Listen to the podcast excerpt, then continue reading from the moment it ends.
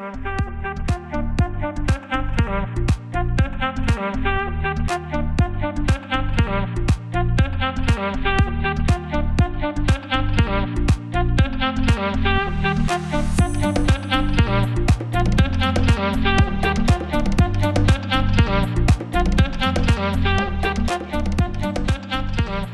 and welcome to Tectonic Takes. One of your co-hosts, Ivan Ornelas, here with Will Schneider, and we would like to welcome a very special guest, the voice of the San Jose Earthquakes and the Soccer Hour on KNBR, Ted Ramey.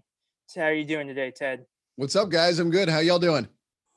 I'm doing great, thank you. It feels this was a great timed interview coming off a win against Real Salt Lake. So we're doing a little bit better than usual, but it's always great to ha- have the chance to talk to you.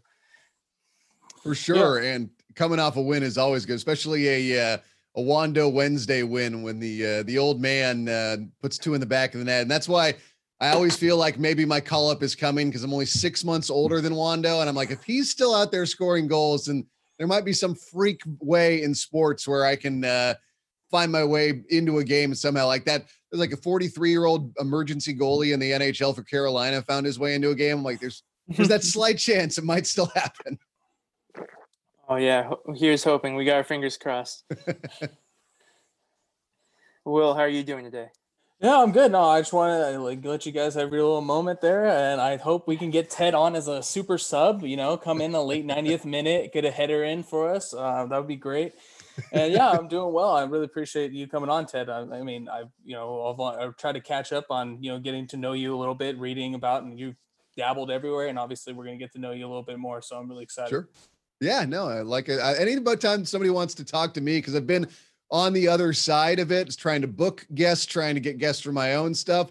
So I've always like when everybody, anytime anybody reaches out, I'm like, yes, I know exactly what you are going through, and I will do whatever I can because I think people don't always realize. Like people see the finished product, they don't realize what goes behind that and trying to schedule stuff and trying to make you know because everybody has their own lives that are going every which way, and then when you can make it all meet together, you're like, yes, thank you. So like whenever somebody, especially when they want to talk Quakes, I'm like, I'm there. I'm your man. Yeah, absolutely. And I can relate to that as a listener for a long time, listening to sports radio, podcasts, shows on ESPN or whatever. And everything looks so polished and fast paced and well rehearsed, but it doesn't happen overnight. It takes a lot of commitment from a lot of people that are on camera and behind the camera and behind the scenes. And it's an incredible industry, and you, you get to be a part of it, and your hard work pays off. At least you hope it does. yeah. All right. Uh, it's an exciting time. Just a couple games left for the Quakes and two to three left for the league as a whole. Are you excited for this end of the MLS regular season to unfold? Yeah, man, I'm I'm excited and I'm I'm nervous. I don't like the points per game thing that they've implemented um, because listen, I don't have any ill will towards Colorado. I just think it's not fair for other teams like Vancouver or RSL, or you know, you go down the list of other teams that are right there on the brink to potentially get forced out by a team that played significantly less game I, games. I don't, you know, I don't. Again, I don't have anything against Colorado, but it's like they haven't played as many games. That's just that doesn't seem fair to me. And I I know that there's heavy conversations behind the scenes. I'm sure that MLS was having with this, um, and I'm sure that influenced things. Uh, but I don't I don't love it. So uh, you know, I just hope that this works out for the Earthquakes that they get in. Um, I feel that the win against RSL last night was, I mean, it was necessary, and they took care of business. Um, I think they end now with two very very good opponents. LFC LAFC as Vela back, which makes them that much more difficult, and then there's the Seattle Sounders. With the Earthquakes, aside from that seven to one loss, usually play pretty tough. We play them to draws or to the last minute of the game. Um, so I'm I'm excited but nervous. Um, and I think that's what you want. I mean, if you like the seven to one loss, you go back to that game and you tell me that at the end of the year we're going to be fighting for a playoff spot with two games left. I'm stoked. So, you know, because for a bit there, when you're losing three out of five games, it was a seven-one, then two draws, then six-one and five nothing defeats. So that was that was heavy. And to be here it's it's pretty it's pretty dope. I'm excited. Yeah, I mean, I want I was gonna ask you about how you felt about that points uh, that point system that ML, uh, MLS came out with. Um, but I mean, what would a little side note question instead is what would you have done with the situation with Colorado in hand? Oh, I would have tried to fill in games in that final two week period if it had been close to the number of games that the rest of the teams had played that would have been one thing and i think colorado it's like even if they'd played a couple more games they still i mean they played six less games than the earthquakes right now i mean that's that's a lot fewer games and i think the other thing you would just do is that you would say listen i'm sorry we're going to penalize the rapids for this and i think even penalize is too strong a term but it's like we're not going to hold this against rsl or we're not going to hold this against the other teams which were uh, scheduled to play them and missed those games. I think the only right move would have been to say sorry to Colorado. I mean, that's just that's how it goes with a pandemic. I, you know, they didn't do anything wrong. I don't. I'm not saying that they did. You know, they there were positive tests. That's the era in which we're living. But I kind of think they're again. I don't want to say like being let off the hook because that has like a negative connotation. But I think that they have been given, um, I don't know, an easier path than the rest of the teams. And I know that sounds callous because saying easier when it's associated to the COVID is not. It's I'm not necessarily like I don't know. It's it's hard. Like I feel like anything I say negatively about Colorado is like kind of punitive because you would think that like getting bogged down with the coronavirus is a punishment in of itself. It just I don't know, man. It's just a crappy situation all around. Um, but I just you know, I kind of feel that the only way to do it would have been to try and fill in some games for Colorado. But I think ultimately the way that it should have gone was just to tell Colorado, sorry, you've played so many fewer games. But you know, these these are all above my pay grades. So yeah, bigger bigger and better ours. minds than mine. yeah. Yeah. So it would be really tricky to fill in uh, games at this point, though, because uh, just looking at the Quake schedule, for example, their last game is Sunday, November 8th uh, against Seattle at CenturyLink Field. And then right uh, the, the following weekend, there are international games being played in the weekend of November 14th and 15th. So mm-hmm. at most, they could fill in maybe one more game on the Wednesday, and that's about it. So I think their hand was a little bit forced there. I don't think they wanted to rule out Rapids entirely from contention, although it would have been consistent because Nashville and FC Dallas, they were penalized by not being allowed to participate in the MLS is Back tournament due to COVID situations. So it is what it is at this point. And I mentioned in the last podcast when we were covering the uh, Whitecaps victory over the Quakes that someone's getting screwed in this scenario depending on how they handle Colorado Rapids. Uh, right now, it's looking like it could be Vancouver, despite them beating San Jose Earthquakes and giving themselves a chance to qualify for the playoffs themselves. Yeah. And you just uh, you empathize with them on one hand, but on the other hand, as people who are invested in the San Jose Earthquakes, you're kind of like secretly, not so secretly, because this is a podcast, uh, relieved that maybe you guys you're not the one being screwed. But it is really tough. Every yeah. point will count from here on out, and we just hope for the best.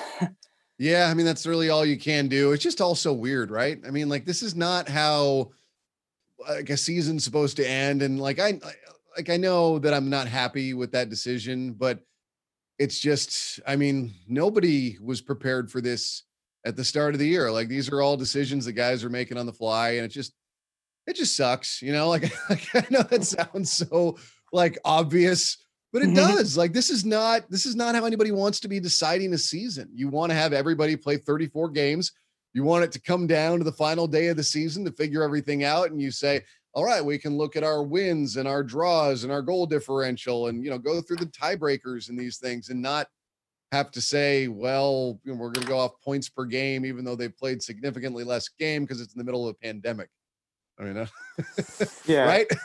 and we've seen points per game in other leagues. I think in the lower leagues of England, for example, that it did alter the course of the results of that season, it affected which teams got promoted or relegated. Mm-hmm. So it does shift things. And there's a reason why that you don't do points per game. And the obvious reason being that leagues try to have a balanced schedule.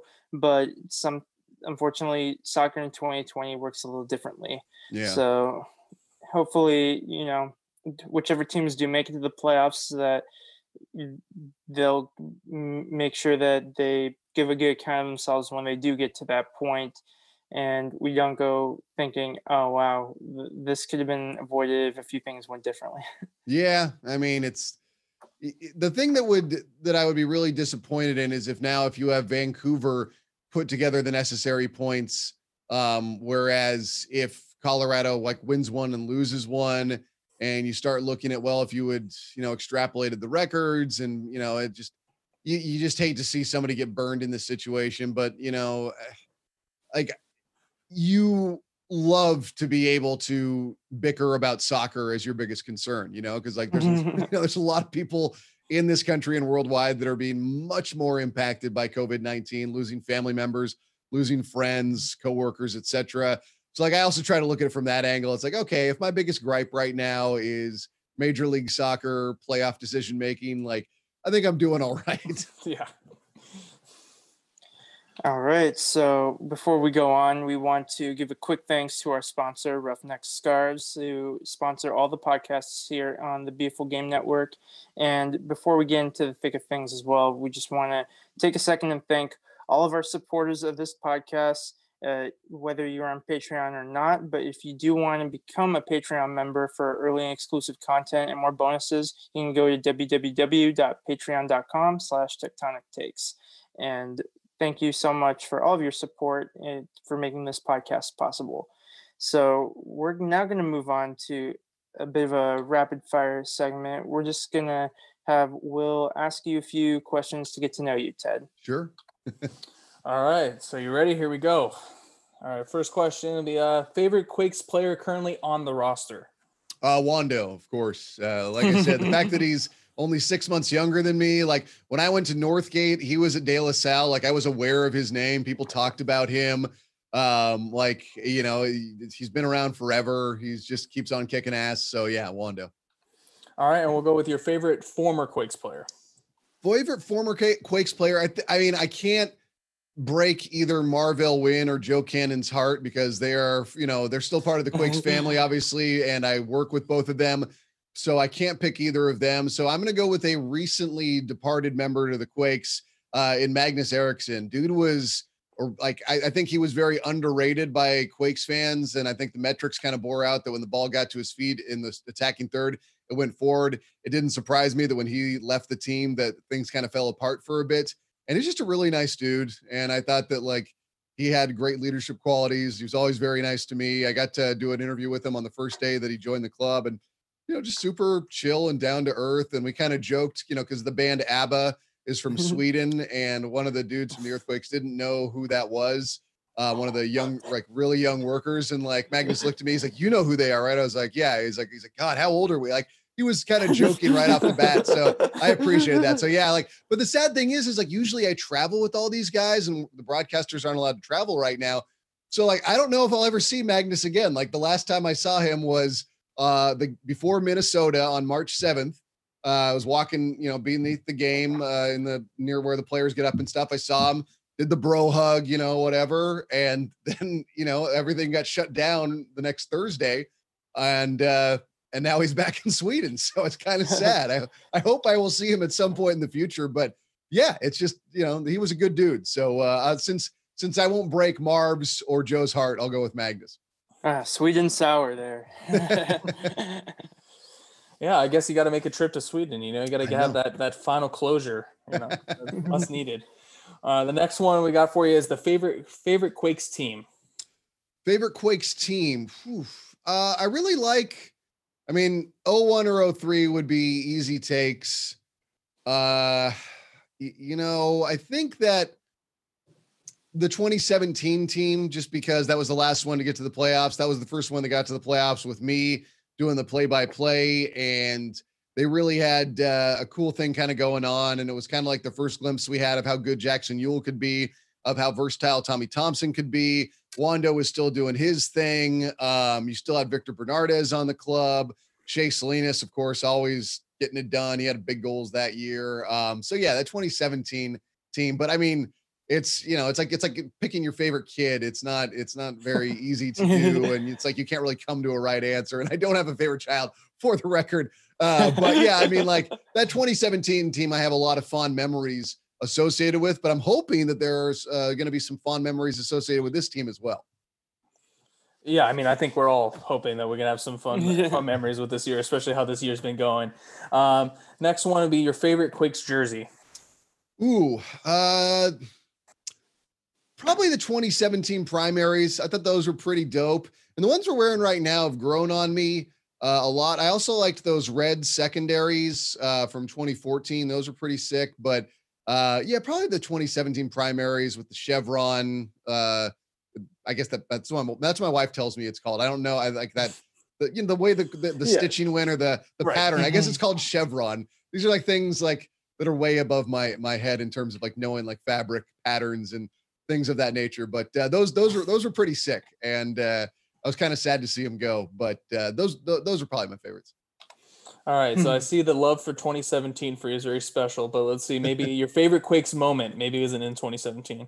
Um, or is it? I mean, you can go. It, it, I mean, I have to. It's hard for me to separate the fandom because you think about the comeback against the LA Galaxy back in the day, but yeah, I mean, since like my being on the inside and working for the team since 2014, like yeah, 2017, like that that goal against Minnesota United to send us to the playoffs, um, and then just the entire stadium erupting and literally causing a small earthquake and mm-hmm. yeah, that that that one's hard to beat. Um, and so that one, you know, I try to think of it in the frame of like, what is it been in terms of my experience versus who I was in 2001 or 2003 or you know whatever year you want to associate with great moments having for the Quakes and that that win against Minnesota that's the one you know Ureña scoring that goal and just of course Wondo is in on the assist that was that was pretty dope so it's, it's hard to top and yeah we keep on coming back to this 2017 theme hey, I mean that's fine. I mean, like you said, it was it was one of like the most interesting years for the Quakes, like you explained. And I mean, yeah, that goal was you know it was crazy. It was electric, right? I mean, yeah,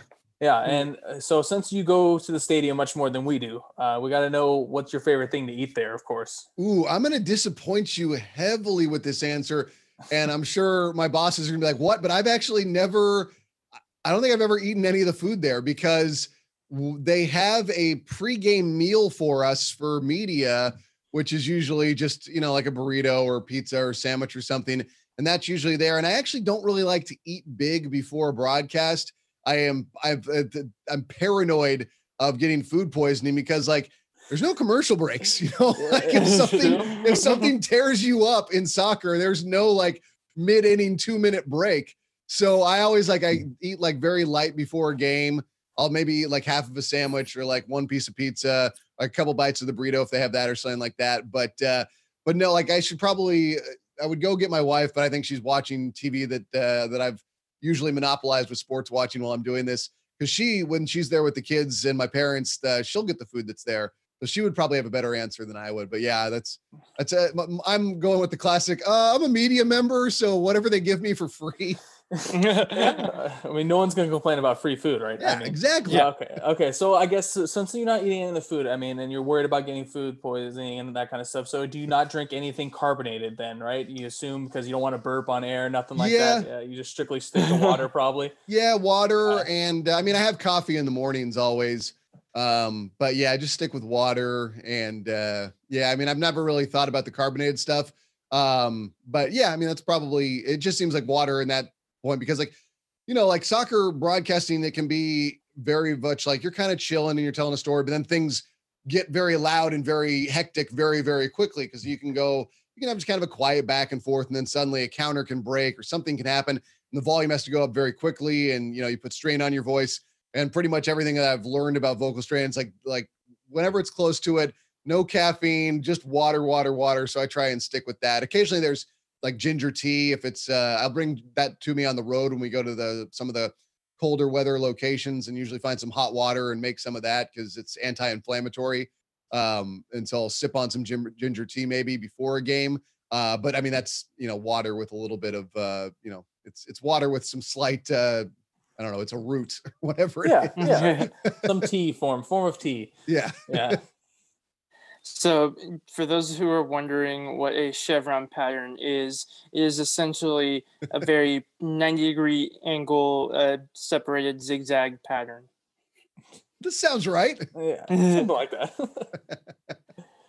All right. So now that we've established that, we've hit all the important topics, we can uh, talk a little bit about uh, your uh, life growing up. Uh, how, how was the soccer market or scene back when you were a kid? Uh, did you grow up in the Bay Area or elsewhere? Yeah. Yeah. So just to like fill you in like full circle, like my dad was a sports broadcaster and still is. He's in his mid 70s now. He's semi retired. Um, but he did the earthquakes back in the NASL days, back oh. in the 70s and in the early 80s before the league folded. Um, and so like I was born in 82. So like for me from like 1982 to 1994, and I'll get you that point of why I referenced that year, like pretty much like my dad would always talk about like the old NASL days. He'd talk about Bestie and Pele and some of the other great names that were associated with world soccer and also came and played in the NASL. And then in 1994, um, like I, you know, like I paid attention to when there was a big soccer event on TV, but not too much. It was just kind of like it was because my dad worked for Stanford then. He was doing play by play for them and he was working for KCBS and he worked for the 49ers and did play by play, other odd stuff here and there whenever he was needed for stuff. So it was kind of like whatever my dad was doing, he would take me and my older brother, who's also a sports broadcaster, uh, to his broadcasts, and we kind of learned by osmosis. But in 1994, that was when the World Cup um, came to the United States, and they played games at Stanford. And so my dad, as he was a sports, you know, reporter, is in addition to it, he was saying that you know, Ted, that part of this was we've we're hearing they're going to start a new soccer league in the United States um, and that's kind of what this is being used as the impetus for, and it's part of the deal. And so when Major League Soccer started up again in 1996, he did the Clash on TV. Um, so he did their games and he did them 96, 97, 98, 99. And then I think after 99, he went over to the WUSA for the Women's League uh, because they wanted him to do the San Jose Cyber Rays um, and it, that was the, you know, after the success of the Women's World Cup in 1999. Um, so like I was all in on American soccer. And when there was big stuff on TV, my dad was usually intrigued by it as well because he had the soccer background. So I like for until I was like 12, it was pretty much my dad talking about how cool the NASL was back in the day and what a shame it was that it folded. Um, and then when Major League Soccer came back, I kind of got in on that just you know and was in on the earthquake or the clash then because my dad was doing the games and we would go to the games. I was at the first mls game ever because that game was nationally televised on espn so my dad had the day off and he was with me and my brother in the stands at spartan stadium. So we went and took that in and then i would go to other broadcasts with him and hang out in the press box and same story with the wusa so like trying to describe like the soccer scene in the bay area in the you know when i was like coming of age as a sports fan which is like you know, you're like eight and 10 years old. It's like there wasn't a whole lot. Like you would read about some of the stuff that was going on in Europe in the paper sometimes, but like this was before the EPL had come over to the airwaves here, and you would get kind of occasionally some big international games, and you could turn on some of the Spanish speaking stations and catch some of their stuff. But it wasn't like wasn't a huge part of the conversation, other than like like I said, these stories that my dad would tell me of you know the NASL before it was really around, or before I was around, I should say. So when things got rolling in 1994 and then my dad started working for the then clash at that point like then it became a much bigger part of uh of my life once again and uh it never really left. Um so it's it was very very different. Uh you know it's not like it is today and um it's super cool what it is today. Like i you know like and i'm actually like i i wish my parents had been more uh like kind of those crazy parents who had like told me what sport to play because they like I would ended up being like fast, like and I was a slow ass kid, and then somehow I ended up being fast and ran track. But I was like fast ish. I, you know, I wasn't like I was good enough to run high school track. I wasn't going anywhere after that. Um, and afterwards, I was like, why didn't you guys make me play soccer? I could have like played fullback. I maybe could have gone and played at like a junior college. Like, I don't know, Ted, you, you wanted to run track. That was your thing. And I was like, mm-hmm. yeah. I was like, I wish you guys had been crazy and made me be like, go be a fullback, Ted. You would have had a longer career, but you know, it, it is what it is.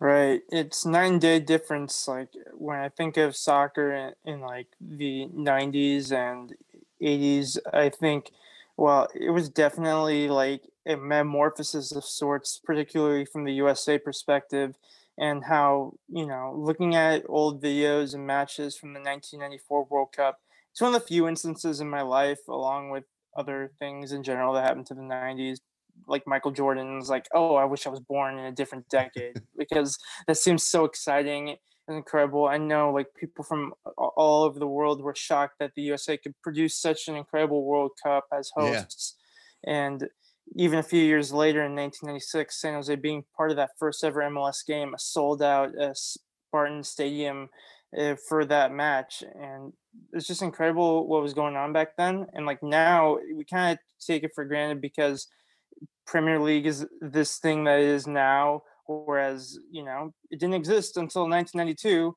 And now, along with the Premier League, we have so many other leagues available to us through TV and streaming platforms and all these things. So it's, yeah. it's, an incredible transformation and evolution that's occurred these last 30 years. No, it's it, dude, it's wild. Like it's it's it's so much different. And like you bring up like the change um of the the the official Premier League, what it is now. It's like the big soccer stories that you would hear about, you know, like had to do with like hooliganism. Like you would hear about Hillsborough and you could hear about some of the huge riots that took place in uh in you know Latin and South America and like there was this, you know, there were, you would hear stories like that as opposed to hearing about the great things that were going on otherwise in world soccer. Um so, you know, like for me, like is like a you know, Hillsborough you hear that story when you're like an eight and nine year old kid you're like what the hell like that's like you can't even wrap your head around it um you know it's a tragedy but it's just like that was like you would hear those types of stories sometimes like negative connotations um but yeah like you said like the 1994 world cup was you know incredible and it, dude like that's why i think the 2026 world cup that's gonna be like the greatest show on earth for 50 mm-hmm. years like they're gonna like the idea of united states and mexico and canada all getting together on something has me just like like that's it's going to be amazing. Like I, assuming we're not all dead from the coronavirus, it's, just, it's going to be amazing. Like I am, I'm already buzzing off how cool that could be. Right. Uh, I'm kind of looking ahead a few years, and I was thinking like not only that, but like 2023 with the Women's World Cup, with yeah. USA going for the three-peat, and it's going to be hosting Australia and New Zealand.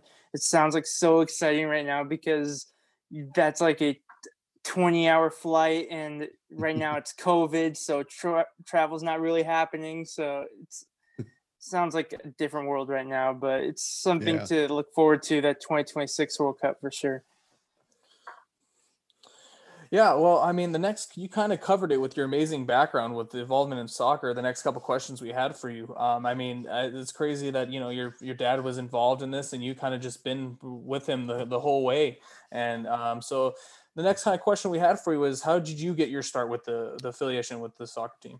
So I had been working at KNBR um, and I had done like stringer work for uh, AP and ESPN radio before that. And I had done um, like small amounts like play by play and stuff back in like high school. Like people would ask me to be like, Hey, can you voice stuff? And you can you do, you know, like stuff for the soccer team. And I knew how to do it because I'd been around my dad and stuff. And I'd done like some some slight stuff in the in the past with play by play um and had been doing sports talk and had been doing sports updates and been doing you know just w- as much stuff as you can in the sports world. You look for opportunities um and at that point i was filling in as a host on KNBR, and i was doing stuff on the bone um and been doing stuff on niners pregame occasionally and uh warriors pre and post game and the quakes were making a switch and um, they reached out to me and they said, "Was this something that you would be interested in?" And uh, I said, "Yes, for sure," because trying to like keep it cool while mm. like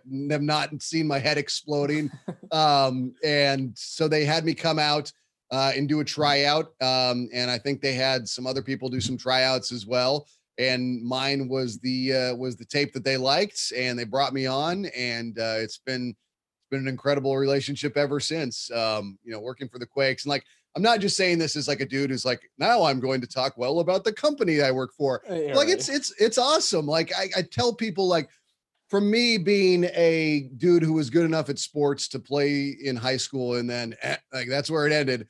Um, like being doing play by play, in my opinion, is like it's the closest you can get to actually like being in the game because for me, like uh, that's I'm performing. Like I have prepared for that moment. I have studied. I have done many of the things on like the other side of the spectrum. Like athletes prepare and they study and they watch film and they lift weights and they do all these things that you know they train for the moment. And there's an aspect about play by play that's the same way. And you're in on every play and you want to describe it and you want to make sure that people um, have feel what's going on and you have this opportunity to perform albeit in a totally different way. There's no like it's not physical exertion other than that, like my throat gets a little tired at the end of uh, two hours of broadcasting.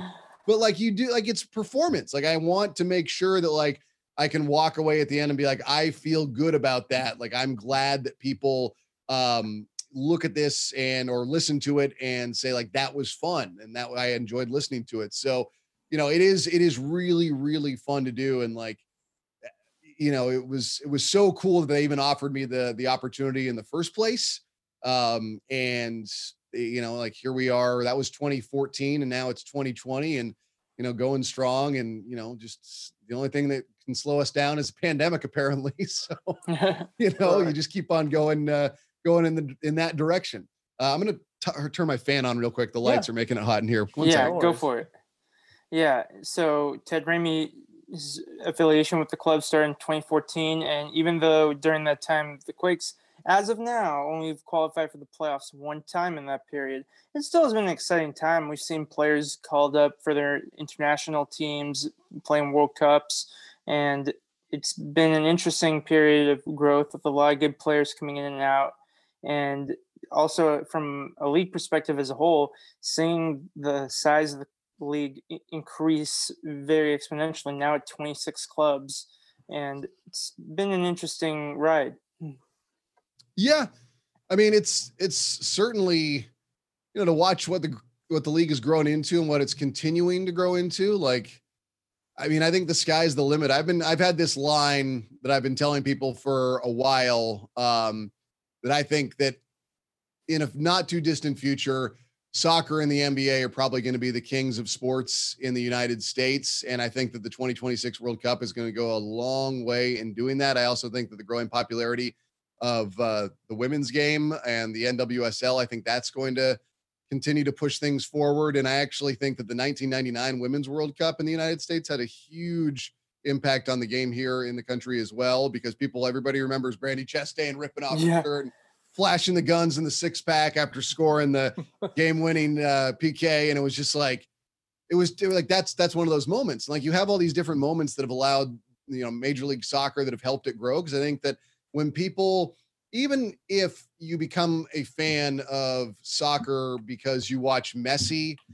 like you still want to pay attention to the league then that's in your backyard. It's like you, you, you know, like you can be a fan of Alabama football and still want to see what Cal and Stanford are doing, even though the Pac 12 is an entirely different entity, ostensibly, than you know the SEC, because it's all part of the same picture. It's all part of the whole you know narrative. And I think that while MLS is still in this growth stage, um, you know, people for whatever reason, whether it's been a women's World Cup, whether it's been uh, a, a different World Cup, whether it's been Champions League, whether it's been the EPL, having Major League Soccer here at the same time, concurrently, while all this huge growth in world soccer and the internet, and everybody's been able to engage more with what's happening worldwide, it helps Major League Soccer in the growth. Like I had a dude on the Soccer Hour uh, a couple, uh, I guess that was like a year and a half ago, uh, young English dude, and he was talking about how his friends were enthralled by Major League Soccer because he was like, dude,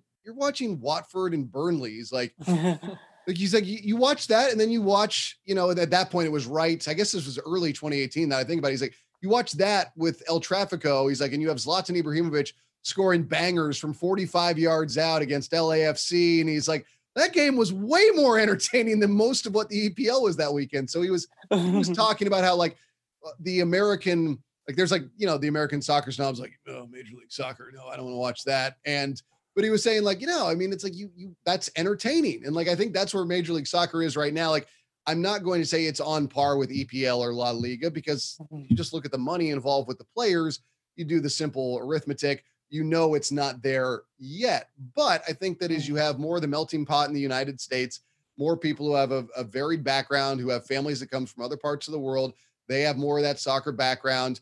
I'll get into this more when I because I know you guys wanted to ask about Damon Bruce, but I think that those of us who are younger than 40 who grew up with more of soccer in the mainstream, who had Major League Soccer, who had the United States men's national team come to promise, who are come to prominence, I should say, who had um, the EPL on TV, who had more world football, who had social media and the dissemination of content. It's allowed everybody to kind of be more aware of the world game and thusly they are more aware of what's been happening with major league soccer and it's all it's you know one hand kind of feeds the other and it's it's really cool to watch where it is right now and then again where it's where it's trending in the next decade because you think about where we were in 2010 and where we are now in 2020 what what is this going to be like in 2030 like that's that's Yeah. where i'm just like holy crap because i don't i don't think this train is slowing down Uh, I don't think so at all. And there's so many different tracks that keep expanding the ways of movement of the sport. And I'm just excited to be a part of it through this podcast and through every other way that I'm involved in the community. So it's great. for sure. Like that's the thing is like like once like you guys know like once you're in and it like becomes like a responsibility, you get like that much more deeply invested in it, and it's it's also fun. Like you can definitely chase yourself. You force yourself down that rabbit hole, but it's it's fun. Oh yeah, absolutely. All right. So then, uh, since you've been around the club for so long as a fan and as a part of the media, how do you feel about San Jose Earthquakes' growth and direction? Feel good about it. Um, I mean, that's not to say there haven't definitely been some uh, speed bumps in the road like 2018. Um, you know, I think that they, the club is trending in a direction that I think is the right way. It's just taken, it's not been a linear as the crow, crow flies straight ride. It's been kind of trying to wind and figure out where it's going to go. And, you know, people want to be like, oh, well, look at this, that, and look at what this club is doing. And I'm like, yeah, but this is like, it's hard to gauge. Like, look at what the Galaxy are going through right now. Like, the Galaxy are historically the franchise that has set the tone for Major League Soccer, and they are, you know, in a death spiral. Like, they they Mhm. can't do anything right right now. Um, and it's like there's part of me which is like, ha, you know, like because I, you know, I'm a Quake, but at the same time, I'm like, eh, it's really not good. It's everything to me is also more fun when the Galaxy are at the top of their game when they are more, you know, as part of the conversation. That makes that just makes it more entertaining. Um, but yeah, I mean, it's not right now. It's a hard league, and I think that the Earthquakes have been finding their way through it. And I really like what Jesse Fioranelli has been able to do. I think that 2018 was definitely, um, you know, it was just it was no good. But 2019, it came down to the last day of the season, which was, you know, if it comes down to the last day of the season to make the playoffs, that's better than it not being that way. Having experienced years like 2018, um, I think there are some things that kind of went against us down the stretch, like Wondo getting a red card from the bench against Atlanta. That Oh yeah. That oh, didn't yeah. help us. That Atlanta game. Don't remind me about that Atlanta game. yeah, dude, I Oh, I, yeah, I kind of like, forgot about that till now. dude. I remember I, I like when that happens. I think I said during the broadcast. I think it was Chris Penso was the referee. I was like, "Has Chris Penso lost his mind?" Like I was like, just like what? Like that was the first red card Wondo ever got. And it was from the bench. Like, come on, you don't do that to the dude. Who's, like if he's complaining, it's legitimate. So you know, like there, there- like there've definitely been rough spots. I'm not going to try and sugarcoat that, but I think getting Matias Almeyda, I think that they're now trying to spend more money and get more impact players and trying to figure out how that money is best spent. Um, and I think things are trending in the right direction. And I hope that this year, aside from the, you know, eh, here's the deal. Like when we look at those rough losses this year, 7 1, 6 1, and 5 nothing, like it hasn't just happened to the Quakes. Like LAFC did that to Vancouver. Portland did it to LAFC. Uh, RSL uh, either either they blanked somebody five nothing or they got blanked five nothing. I forget which it was because there've been so many of these games like this. Like 2020 to try and compare in a normal context is kind of hard to do, mm-hmm. especially with the teams in California dealing with the wildfires at that same time, which was definitely impacting training. Um, I think it those were probably four nothing, you know, five one type blowouts as opposed to seven one. You know, so I think that definitely played a factor. So like you do look at those games and you say like, oh, like I obviously it's hard not to react and be like, holy God, what is happening here?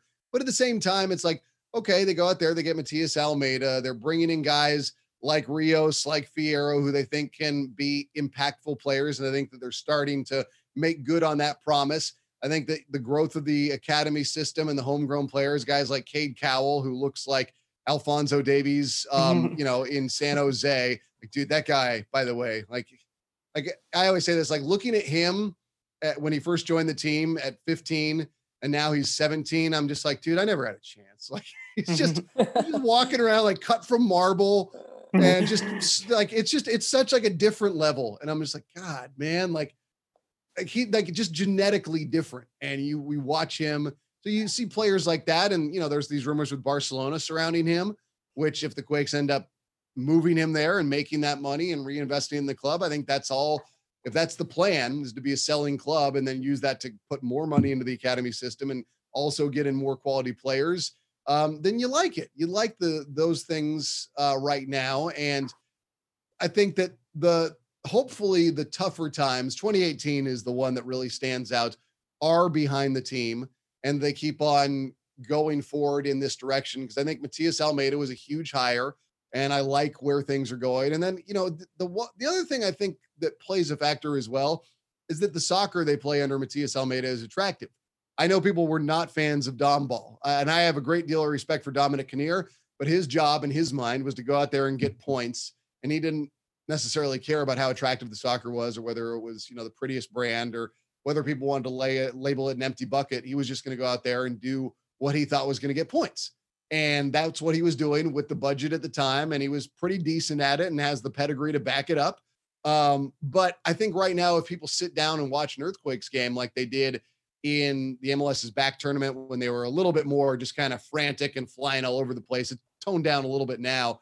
Uh, but it's still very attractive. People like the brand of soccer. And I think, in addition to the player acquisition and building the academy, you want to be able to put something out there on the field that's attractive. You want something that people watch and are entertained by. And I think that that's part of it. And I know that's not as satisfying an answer to be like, oh, the you know that they have spent X millions of dollars on players and done this, but it's like when you watch the team play, are you entertained? And I think that, definitely that is the case right now at the Earthquakes. They're good watch, they're fun and entertaining. So um, you hope that a year like 2018 is behind us and the other thing is that Matias Almeyda, with his whole take of it being a project, it kind of seems like that's bearing out a little bit. And a lot of people were skeptical of that when they were losing badly earlier this year. But it seems like now Carlos Fierro has found a little bit more of his role with the team. Same with Andy Rios.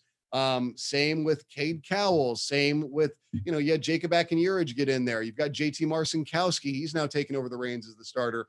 You see more of the direction and more of like not to get too cheesy, but when you pour mm-hmm. cement, lay the foundation, as it were, like doesn't have a lot of shape at first. It you know you see what they're trying to do, but it you know it can be it can be messy, and so now, which I guess that's a two part soccer joke, uh, but it you know it can like it, it, now it's kind of taking shape, and I feel like it's been up and down, no doubts about that, but now you kind of see more of the idea and you want to see what they can do here and then think about what they can do next year and the year after.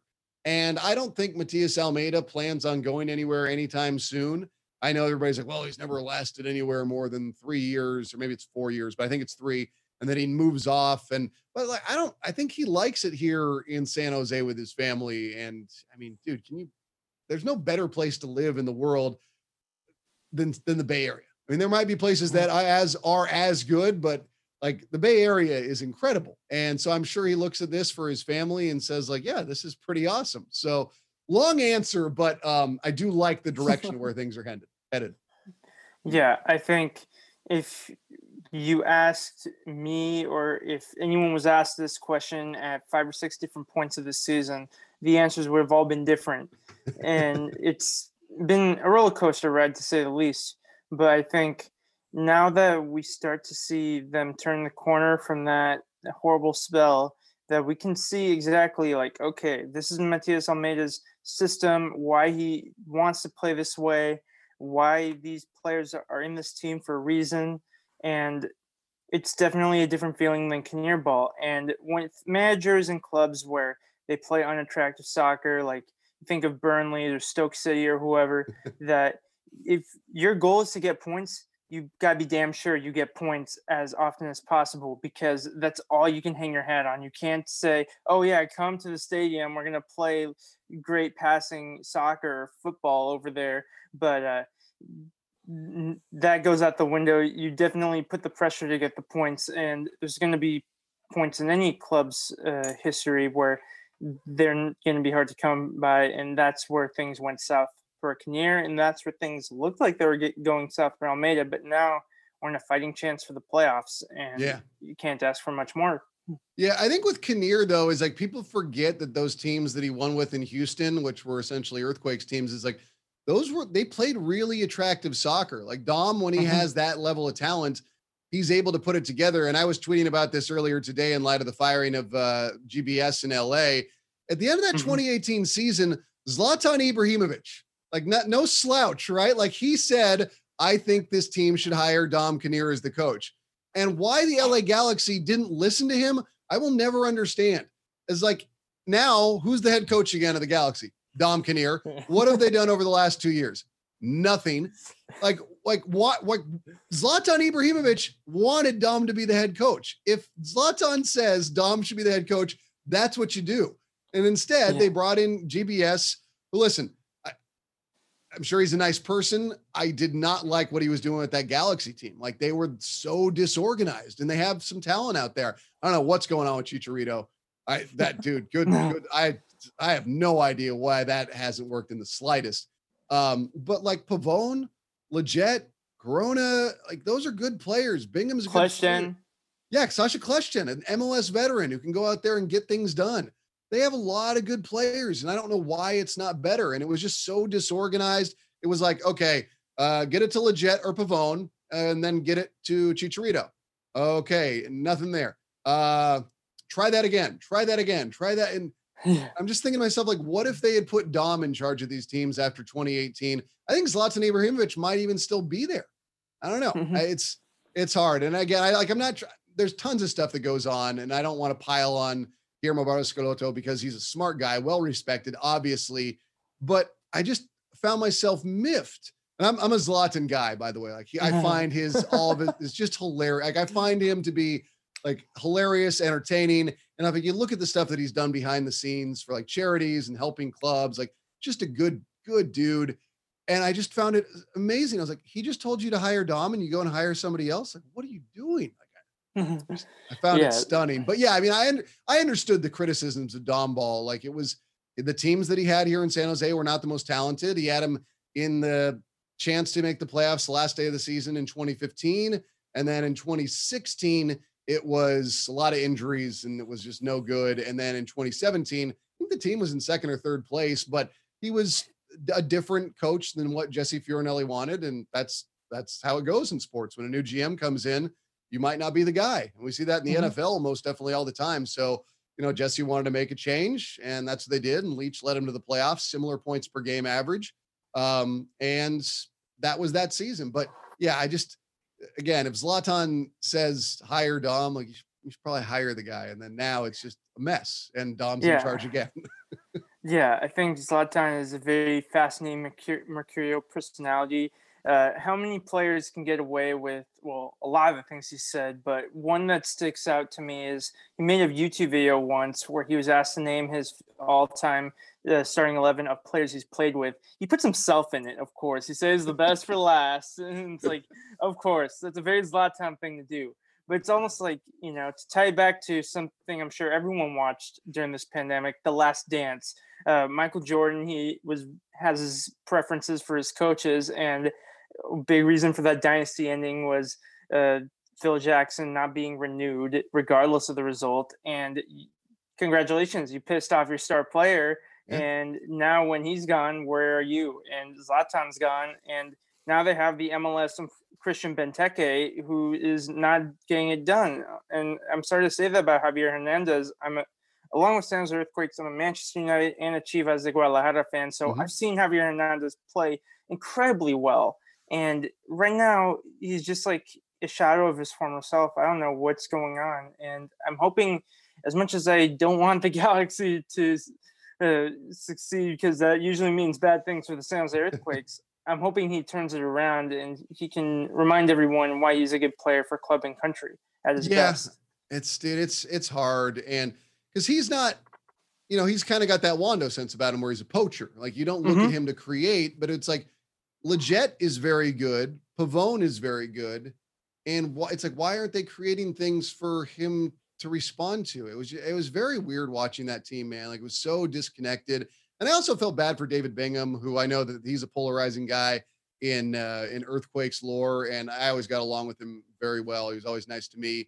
Um, and you know, he had a good run of form there with Dom Kinnear. He was on the national team, made it, you know, got called up, was looking pretty good. And I like the lack of defensive organi- organization was hurting that team and put him in a lot of bad spots. And it just, yeah, that's the thing about pro sports, man. Like there's like for me, I'm sitting here blaming, you know, GBS or saying why didn't they hire Dom and all these things. But like there's a million things that happen behind the scenes that we don't even get sniffs of, you know, like there's only like I always people have come to me like, so Ted, what's going on with the, you know X, Y, and Z with the earthquakes or the sharks?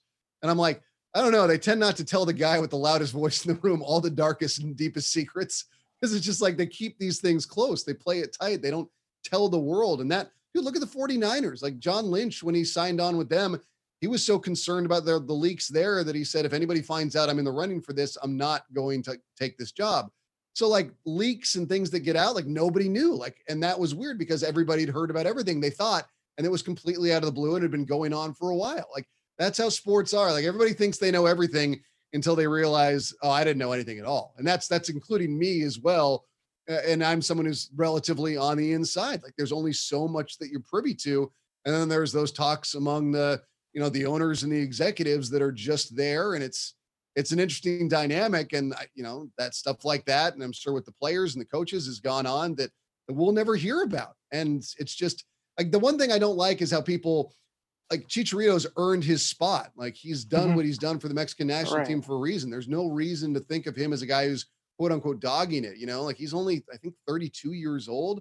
I think he's still yeah. got a lot of life left in those legs. And I don't like people, you know, I don't like that we're all put in this position to kind of speak ill of the guy because for me, you know, if the United States are team number one, Mexico on the national stage is team number two because I grew up in the Bay Area. It's, you know, there's a huge Mexican community here. They're also right. geographically right next to us. That's why when people got mad at Landon Donovan, I was like, but like, like they're our ally. I understand that when we play them, they are the enemy, but otherwise, like I feel like we have so many Mexican Americans everywhere. It's like, how am I supposed to look at my friends who are of Mexican descent and not want to be along with them and root on, you know, the, their heritage and their background? Like it's, I felt like most of them, when the United States were playing in games that didn't involve Mexico, were also rooting for the United States. Like it's this weird dynamic, and I don't like kind of like S talking Chicharito because he's an incredible player. He's he's the all-time right. scorer for Mexico. He's awesome, but yeah, it just it wasn't working. Like you watch that team, and you would be like, "What on earth am I looking at?" So, you know, it's it, it's like I said, I know that the the Galaxy being good is not what we want as Quakes fans, but it's also like I feel like things are more. I want there to be a, a situation again where the Earthquakes and the Galaxy are going head to head in big games, just like it is with the 49ers and the Seahawks again now, as it was, you know, when Harbaugh was there, just as you want it to be with mm-hmm. the Giants and Dodgers. I mean, you want the Sharks and the Knights in these games. Like you want these hated rivals to go at each other because you get classic moments. And so, you, you know, like yes hopefully maybe no. next year you get that. Yeah. I mean, yeah, we'll find other player, uh, other teams to hate if it's not the Galaxy. But yeah. I get your point. yeah, uh, you I want to say anything? Go ahead. Yeah. Oh man, I mean, I don't know what much to say after all that. I mean, you guys broke it down perfectly. You know, next thing you know, we're gonna have Chicharito on the on the Quakes, and we, everything's gonna be just fine. Um, but I mean, I guess kind of moving on from like away from Chicharito, and we just kind of wanted to get to know what you, like you know your pregame rituals are as you prepare for a broadcast for KNBR? Yeah, if it's a if it's a home game, um, I'm usually up early because I like I I'm stoked. I'm out of my mind, and then I take that up to the next level by slamming coffee. Um, and like leading up to the game, like earlier in the week, I watched two or three previous games, um, especially if they're available on ESPN Plus or if they're on Fox Sports One. I'll try and uh, record it. Um, I do all my prep work. I use mailing labels as my notes for kind of my broadcast board, where I'll have the formation of the team in front of me. I set that up when the lineup comes out. Um, but the day of, after I've done all that prep work, I'll drink my coffee after getting up early, and I mean like 5 a.m. And I, you can see, you can go back, you'll see like social media posts I've made at like 5:30, and it's like just me like up drinking coffee, like oh quakes. Um, and I do that. I'll usually work out, um, and I'll kind of get out some flashcards and bust over some data and some numbers to kind of go over things again. Um, you know, nothing too nothing too crazy. You know, just kind of hanging out. And if I have time, I'll watch some of the other games that are going on. Like the best for me is um, when the EPL is on early because then I can drink coffee, mm-hmm. watch some of the EPL games, and get ready. Um, and then I'll I, I'm usually like right now I don't get to the stadium super early just because there's no fans there, there's no slowdown getting in. But when it's a normal game, I'm there about four hours before kickoff. Right now, I'm there about two hours before kickoff, but I get there four hours before and I set up and test anything because my opinion is that if I find if I set up everything and I have an opportunity to fix it, I should try. Like if that means I have to go to Fry's or some other electronic store, something because of you know wire, cable, piece, whatever. I give myself the opportunity to fix it because I engineer my own broadcasts. So that's one of the reasons I get there so early is to make sure everything works. Um, and then sometimes I do some stuff with season ticket holders before the games. We've done some speaking engagements with um, Chris Leach, uh, with Jesse Fioranelli, um, with some of the kids in the academy system, and those are for, uh, like I said, season ticket holders and people that are um, involved with the earthquakes, things of that nature. Sometimes they have me uh, kind of give people a little walk around the press box and the TV booth and the radio booth and uh, show them what goes on during the broadcasts and things of that nature. But there's no like hardcore ritual. Um, I warm up my voice. I do little like vocal exercises. Um, you don't want to hear me do them, but I do like little little things of trying to get the voice warmed up. Um, but yeah, nothing nothing too crazy. Like I prepare myself pretty well during the week. Um, and the thing about that is that you do all this prep, you have all these notes, and you have all these cool facts and rarely does it ever work out to where the dynamic of the game actually leads you into that discussion. So, like, if you have 100% of your information, you'll be lucky if you're able to work in 15 mm-hmm. percent mm hmm of it. And it's an incredible day if you can work in 20% of it. Mostly it's between 5 and 10% of mm-hmm. the notes and facts and little random stuff that you have that you're able to work in because so much of it in radio is identifying who has the ball, what they're doing, what time of the game it is and what the score is. Like you just, you know, it's like TV, you can sit back and if they're just kind of, you know, moving it around in the middle third, you can tell a story about a player a little bit more. if I do that while somebody's listening on the radio, they're going to be like screaming in their car, like, Ted, what's happening? What's the score? so like I, you know, I try to do that and not rely as much on the the stories and the other thing. But um, yeah, I mean, like I my game days are pretty pretty chill, you know, just kind of do do everything it takes to make sure the broad, broadcast goes off without a hitch. Um, it's like I said, coffee, watch some EPL, go over some flashcards, work out, you know, get ready and go to the game and just kind of get ready. Get ready. I'm I, I I don't like the look of people in a hurry. Like when I'm at the airport, I'm one of those people who was like get to the airport super early, um, just because I see people in a hurry at the airport, and I'm like, I don't want to look like that. It raises your like, blood pressure. Yeah, like, like they just look, they look bad. Like they're just like people like sprinting for planes and like carrying their luggage and like spilling coffee and dropping stuff. Like even if it's an airport or like anything else, I'm like, I don't want to look like that. I just want to show up early, take care of my things, and just chill. just chill until the game gets ready uh to go because it's just again, it's everything's so much more chill that way. Like just get there, set it up, make sure we're all good. Once we're all good, I can just do my thing and get ready for the start of the game. All right. So, and you covered a lot of uh, how you prepare yourself for the game. So, uh, I'll eh, now ask you how you practice saying new names on the broadcast because especially in MLS, which features players from all over the world, it can be pretty tricky sometimes. And you're thinking, oh no, this isn't uh, some Scrabble yeah. board. This is a name. So like, how do I say it? um, the the thing that you want to do is go listen to a broadcast. The problem is right. you don't get to pick the broadcast that you listen to because sometimes it'll be a visiting or the the other team's broadcast, and if they're not talking there about their own players, they'll get a pronunciation wrong. Or you hear something, you're like, I don't know that that's how that's pronounced. So usually you can find a home broadcast and figure it out that way. Other times, um, I have called other broadcasters on other teams, and um, we'll have talked about it. Some of the broadcasters in the league I know now pretty decently, like Richard Fleming with Colorado. I consider him a friend now. Brian mm-hmm. Dunseth with RSL. I consider him a friend. So like if there's anything going on or a question I have, I can text them or ask them, call them real quick and have those natures. Uh, but also um, we're lucky here in the Bay Area because we are so used to names of so many different backgrounds, particularly uh, Spanish speaking backgrounds. So like when you see some of these names and you see some of the things that might throw off somebody who's not from a Spanish speaking community, I think we have a little bit of a leg up here. Um, so that's nice that like you don't get thrown off by Enyes or double L's and you have yeah. met friends from Brazil and things of that nature. So you have a decent understanding of how it's supposed to be said. Um, so yeah, I mean, there's a number of different ways you can do it. And then, you know, you can say it once or twice. And like the thing is, is like sometimes your brain just mm-hmm. screws up and you like have figured out how to say it because there are some tricky names. You figure out mm-hmm. how to say it, you go to say it in the game, and like one time out of like the 30 times you say in the game, it just comes out completely wrong. And you're like, what the hell, man? Like where mm-hmm. where did that where did that come from? Uh, but you know, just fi- find out a way to get the pronunciation and get and assume you do it right. Um, and even if you're doing it wrong, just say it confidently because it's better to say it wrong confidently than to say it. It's like if I was uh, Abamafami Martins, if I said it confidently, it would be like. Um, uh, you know, it's Obafemi Martins, yeah. obviously, but yeah, say it confidently wrong. It sounds better. Take than it till you make it. Yeah, exactly. Like do it, like make it sound like you know what you're doing. Um, because I've heard in broadcast, not in soccer, but just any sports, you'll hear a guy kind of stumble over a name.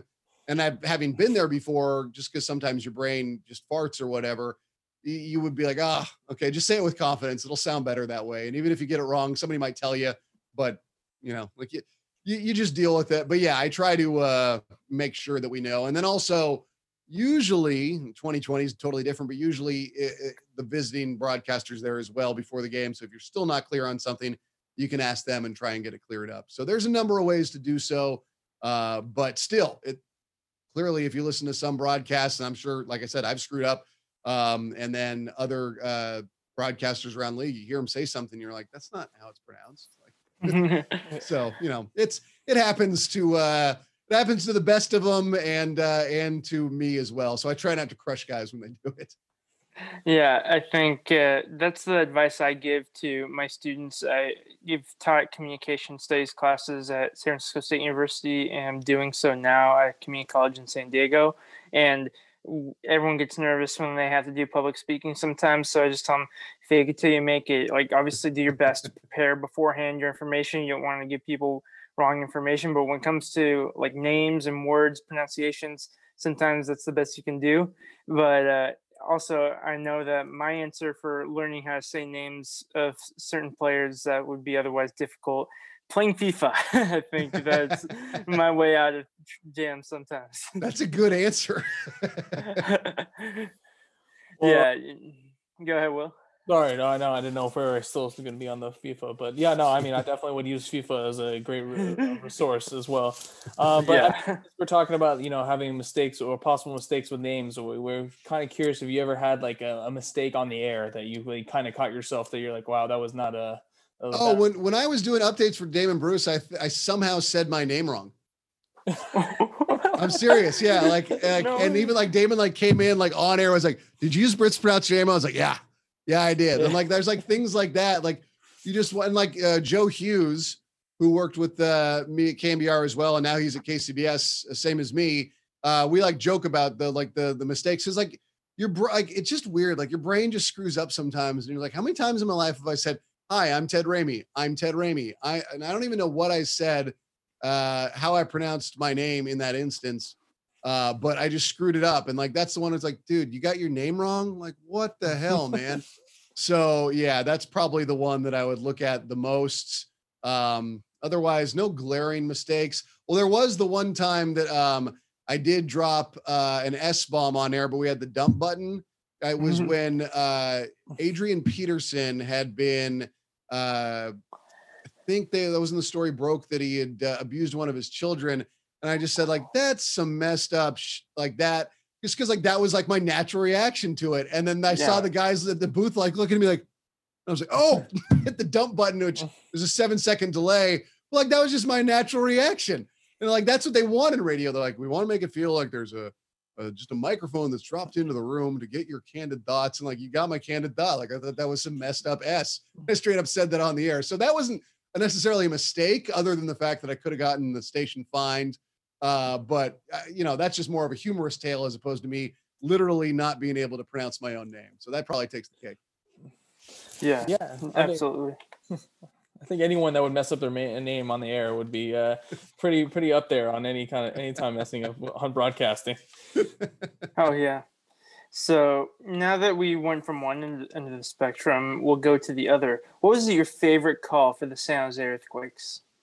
um like the favorite one that i did Yeah, that you've done. oh it's a good question Has to be Uh, 2017, right?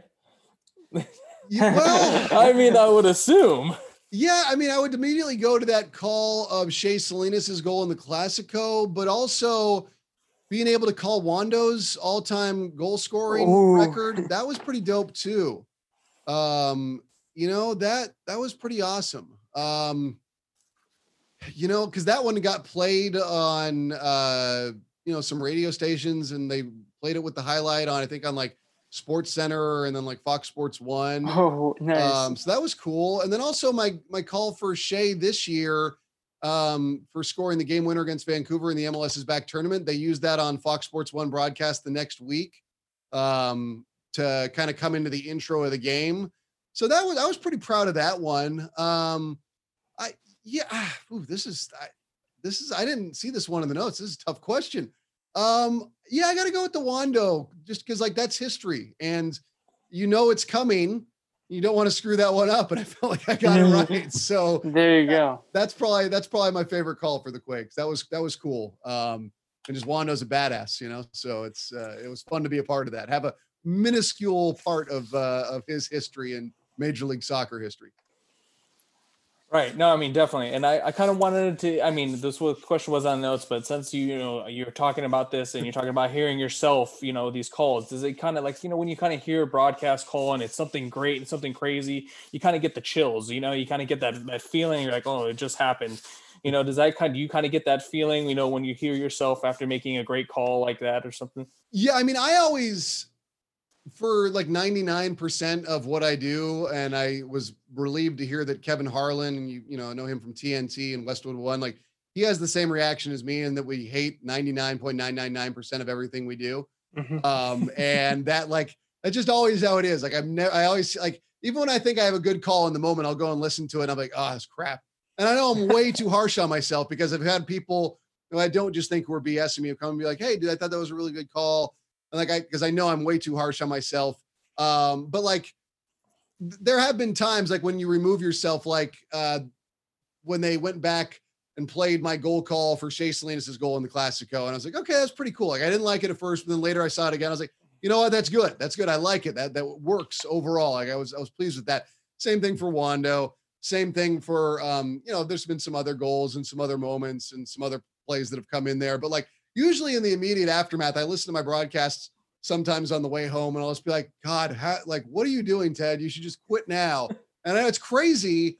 And like my dad laughs at me because he's, you know, a sports broadcaster as well. So he gets it. Um, you know, and he's always like, Ted, I would, I would tell you. I'm like, yeah, I know, but I just, you know, like there's just that Yeah. thing where you're just, I don't know, like you, you never get used to hearing yourself as much as you listen to yourself. Like it just always, you have a biased take on yourself. And like, I, I also don't want to lose that. I don't want to be like, oh, that was good.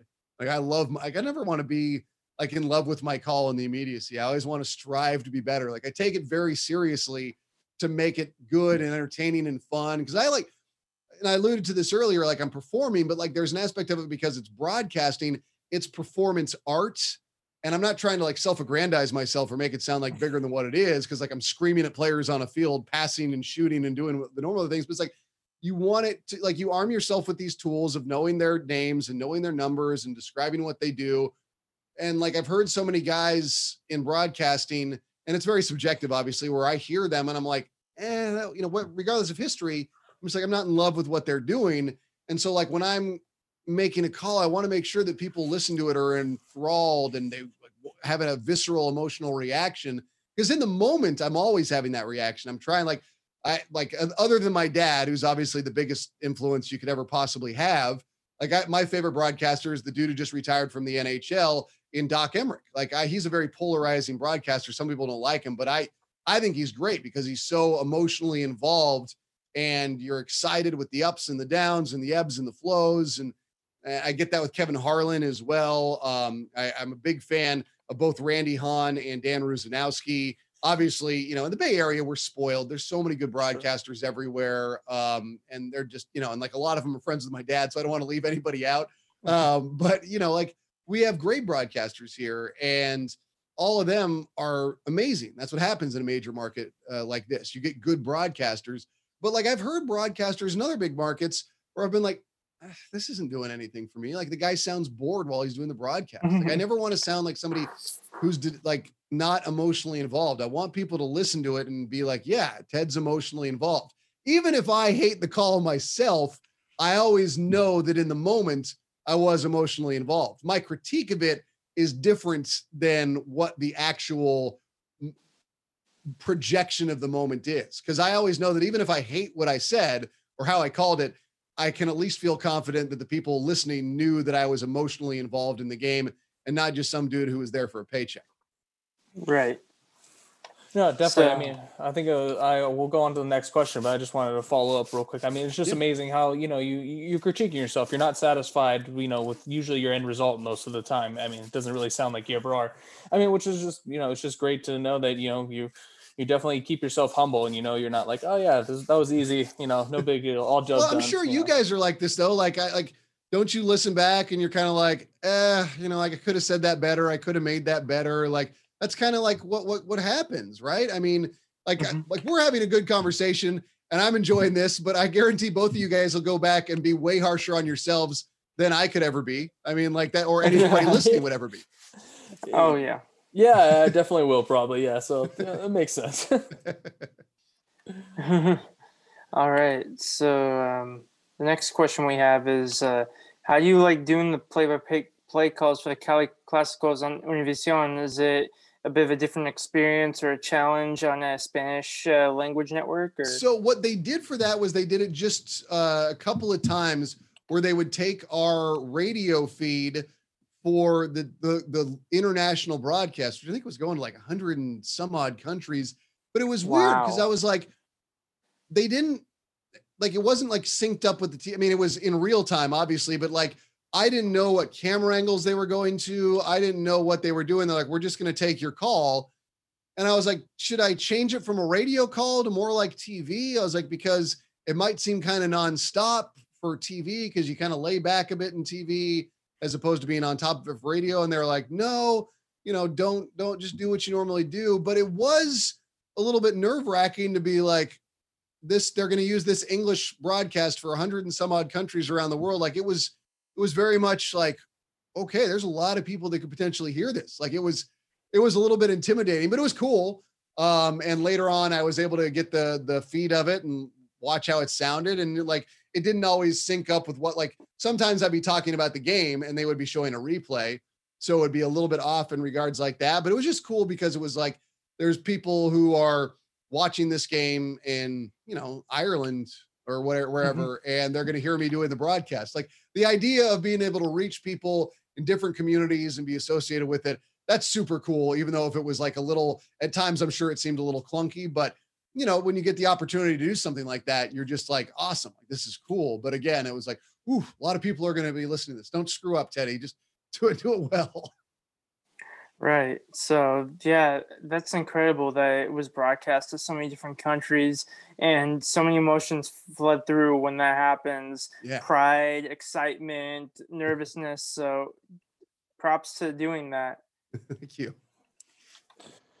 Yeah, I mean, uh, the next question is since you know we're all loving about the San Jose, uh, which team are you more of a fan of? I mean, uh, I mean, I have this kind of same issue as well since I'm a big Sharks fan. Uh, so who, who Mhm. you got? Sharks over Earthquakes or Earthquakes over Sharks? I, I will just put it right down the middle, just because uh, I don't want to. I don't want to anger either fan base. Um, Fair but I, enough. I, I will say that uh, it is the San Jose teams and then everybody else in the in the Bay Area. Um, uh, whereas Yeah. growing up, my probably my favorite team was the the 49ers. Like that was like Mhm. my biggest one. Like you know, because I had like a couple heroes in sports. Like I, I ran track. Like I wanted to be Michael Johnson. Like he was like my guy and then like Steve Young and Jerry Rice were my two other guys who I like worshipped on the earth. So like the 49ers were that team. And then, but then, like I said, when my dad started doing the Clash again in 1996, it was like, oh, like that, like suddenly it was like you're associating. And my dad worked for the 49ers too as the in stadium announcer. Um, but like that was different. Like it was him, like when you watched a Clash game on TV, it was my dad on TV. It was like it changed my perspective on the team. And then he stopped working for them in 1999 when he went to those CyberRays. Um, but I still had that affiliation and that that that genuine love. Um, and then I always because the Sharks came in when I was nine, nine years old, um, and like there was like it was the buzz about them. It was like a, uh, right from the start. It was like there was a new team, and I'm gonna like be on the from the ground level up with them. So like it was you have all these different competing teams, but now it's it is the San Jose teams and and everybody else. But just to not anger either either fan base, just not that I think anybody would pick a bone per se. Uh, But I don't want it to somebody like, "Hey, you, why are you like this one more than the other?" So yes, they the, Yeah. they, they are equal at the top. Yeah, that makes sense. Much like how the Sh- Sharks Twitter account that they show love to both 49ers and Raiders when the Raiders were in the Bay Area and the A's and the Giants. Yeah. Even though people who see happen to see the tweet of not their team but don't check the timeline are like, "Hey, why are you being nicer to them than my team?" And it's like, "Dude, they tweeted for your team too. Don't worry." Yeah, exactly. yeah, for me personally, uh, so be, I view hockey in a similar way as like a lot of the USA feels about soccer, or like during the regular season, or you know, club competitions, and they maybe hear a thing here or there, and then maybe they check an ESPN notification or something. But like when the playoffs, the NHL playoffs for me are like the World Cup for general public US soccer. Like I'm all into it. Like I'm enjoying the fights, all the different like overtimes and all that. And it's like, oh man, this is so intense. Like it could be uh like that one game this year between I think it was the Columbus Blue Jackets and the Tampa Bay Lightning Yeah. with that went to four overtimes, I think. That was nuts. yeah, I think that yeah, I mean they played two and a third games. Like it was insane. like you get stuff like that. Yeah, it's uh, Stanley Cup playoffs are amazing.